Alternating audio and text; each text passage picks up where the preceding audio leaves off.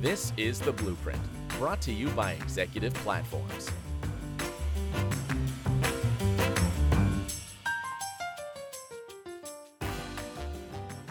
Hello again, everyone. You're listening to another episode of Executive Platform's Blueprint podcast series. My name is Jeff Mix. I'm head of content and research. My guest today is Luke Guerrero. He's uh, the chief operating officer with QbDVision. Um, I've had the pleasure of speaking with another member of the QbDVision team uh, last year, and it was a fantastic conversation. I'm so glad to have Luke here uh, with me. Luke, thanks so much for joining me today. Thanks, Jeff. Thanks for having me. I'm really happy to be here. Luke, you've been having a lot of conversation with biopharmaceutical executives. What are some of the issues and challenges they're coming to you with? You know, what's really interesting now is that the space is changing a little bit. Three, four years ago, software was just still coming around. It was, you know, there's always been software in the space, but it was relatively new. There weren't a lot of digital transformation projects under the way. Now it seems like everyone's got something cooking. Um, and so the conversation is changing a little bit from not necessarily what do I do, but where do I start? And that's been a really engaging conversation that we've had, not only with biopharmaceutical executives, but also with the industry, right? How do we all work together to achieve a common goal? What is the right approach to take there? And where do you get started? Well, I, I suppose that begs the natural question where should they get started? Well, there's certainly a lot of different places uh, to go, a lot of different perspectives on how to do it. Um, our big focus, or what we think is the right place to start, is start with the users in mind, right? The objective of digital transformation is to not necessarily install technology, but it's actually to get the way that people change the way that people work. So if you want to change the way that people work, you have to bring solutions that work for them. So we focus on something we call digital CMC, which is the idea of taking the uh, chemistry, manufacturing, and controls workflows, CMC, and looking at all the activities that happen along the way to get through an IND and ultimately a BLA or NDA submission, um, and thinking about all the activities that happen through those and structuring your digital transformation around that. You know, you, you mentioned a lot of acronyms, and of course, our listening audience is going to know what they are. I think this does underline the point digital transformation in the life sciences and in the pharmaceutical space is different. It's heavily regulated. There are a lot of things they have to do. And maybe that's one of the reasons why the industry is a little behind the curve in, in some spaces. Can you speak to that a little bit? Building software in a regulated space is difficult. It tends to keep a lot of people out of the space. But there's a lot of change happening. And that's why we see more vendors popping up, more people working together, and the FDA and other agencies moving to make the guidance easier to bring more software into the space and that's what we're seeing now, where digital transformation is really starting to pick up. Um, companies are finding it that the actual biggest challenges are internal, not necessarily external. So the barriers to entry are coming down, um, which is great, and providing more opportunity for companies like us to do more, but also to work together with each other and uh, overall ease the burden on end customers, which will ultimately grow adoption across the ecosystem, which is what we want. I love that you talked about collaborating with other software solution providers because you know I do feel again because the pharmaceutical industry is a little bit behind some of the other players. Some of their digital transformations have been very specific. We want to fix this, we want to fix that, and they build these little islands of data where there is a solution in one space that doesn't talk to anyone else. And I understand that's changing. Uh, can you walk us through some of what you're seeing in the industry uh, in that respect? Yeah, the industry styles still exist. They're still pretty predominant we're pretty big on trying to break down those silos. If you think about the constructs that create a silo, organizations themselves tend to silo. Quality likes to work in a quality system, right? Process development wants to work in a process development system. No two organizations inside a company want to share those systems because each one of them wants to own them. But that's when you, when you take a workflow centric view, when you look at the activities that are happening along life cycle, you could start to change that paradigm. You could start to make distribute that ownership, distribute the data, and make it more accessible, more fair, and more findable, um, which can help ultimately break down those barriers. But it does take changing people and their behavior. In order to do that, you have to show them that there's a better way and show them it's going to make their lives easier, which is one of the challenges in the industry today is how do you kind of work and sell across those silos you know, I feel we've been talking big picture for a while. I would love to get into some specifics. How about we talk about QbDVision? Where are you in this space? What are you trying to do? How do you help the industry? Yeah, we are trying to help the industry by bringing together solutions that focus on the activities that people do and breaking down those silos. So we're looking at activities that happen that are pain points everywhere. So, for example, tech transfer. That's a large challenge for any uh, sponsor or CDMO. How do you move information around? A lot of that happens today on paper. Uh, it happens through processes that are antiquated, and we look at ways of digitizing that. Similar for developing a control strategy um, or for preparing for an IND submission. So we try to take a holistic view through software, but not focus on the software, focus on the activities that our users are trying to accomplish, and then help them digitize that and tie it all together. Tell me a little bit about what makes QbDVision uh, unique or different in this space.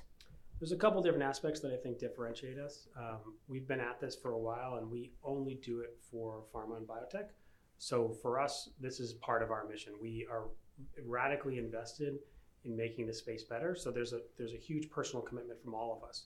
Uh, we spend a lot of time recruiting people from life sciences, but also outside of life sciences, and make sure that they understand where we can go if we're successful in our mission, and really trying to charge them up uh, towards that. So that that sort of passion bleeds through, and people tell us that they experience that whenever they meet our staff or interact with us through our software.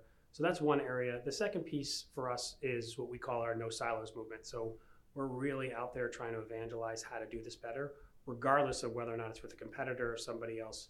We're really all about trying to break down those walls that are keeping systems separated or processes separated, and that's uh, we think a differentiating differentiating factor. So companies like enjoy working with us because we can help bring new solutions to them and get them to implement it faster. I try to put myself in the position of a biopharmaceutical executive who is aware, you know, when they built up the company, they were trying to get the end result they needed, and now there's an opportunity to optimize the processes, do it better, be more efficient. And then I look at all of these options in front of me, and it's a little intimidating because you don't want to buy the wrong tool, invest a lot of time into something that isn't going to quite get you there. What advice do you have for people who are looking at the pros and cons of different options? Yeah, I think for us, what we've seen is just get started um, obviously, there's a lot of different ways to pilot and evaluate a piece of software, and we can help you with that as well as there's many others in the industry that can as well. But when it comes to digital transformation, especially the type where you're moving from a system that you're moving away from Word and Excel, um, it's relatively hard to imagine what the benefits can be uh, without actually trying it. And you could do so in a low cost way. And I'm, I'm taking both in time in terms of software to get out there to try it, to see how it works, to learn and ultimately move towards changing the process. Because the biggest challenge you're going to face is not acquiring a piece of software. It's going to be how do I change the mindset of my staff? How do I change my processes? That's where you're going to invest. In order to understand what that investment looks like, you have to do a pilot. You have to do some kind of initial work to get that study done. And that, especially with the amount of software entering the space, has become a lot easier you were talking about three or four years ago, the industry was in one place, and now it feels like it's evolved. I remember when I was having this conversation three or four years ago, when you were talking about persuading the staff, they didn't want the tool. They, they felt that they were being replaced or that their day to day was going to change in a way they didn't like. And I do feel a little bit that the industry has caught up with the idea of, you know, they didn't get into it to do data entry into a into an Excel spreadsheet. They did it to solve problems and, and make better medicine. Has that been your experience rolling out software in the last year or two? Yeah, everyone, no one wants to do data entry. Uh, no one wants to spend their time uh, building reports.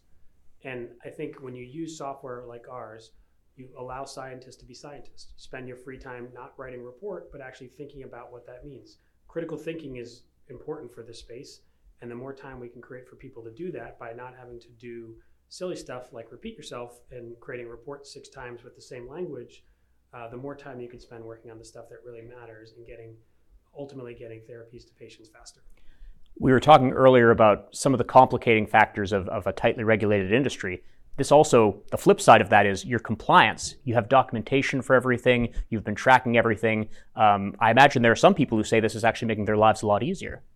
Yeah, we think and we believe strongly in built in compliance, right? When you use the right tools for the right job, you can think about compliance in a structural way and they can be taken care of for you. Obviously, there's still a lot of activities you need to do to remain compliant, but when you build it into your process, when you build it into your workflow, you take that burden off the end user and you give them a tool that will allow them to do things the right way. It makes everybody's life easier. I would love maybe a concrete example of what we're talking about. If you could illustrate sort of the broad sweep of what we've been covering with, with one or two stories, what would you want to share with us? A story about tech transfer. So, tech transfer is a process that has many moving parts in it. You have to get a process, receive a process, build a receiving site for that process, validate that process, and ultimately make a drug product. And there's a lot that goes into that site selection. There's many different facets to that we've had the opportunity to work with several different drug developers um, who have really been trying to accelerate that process.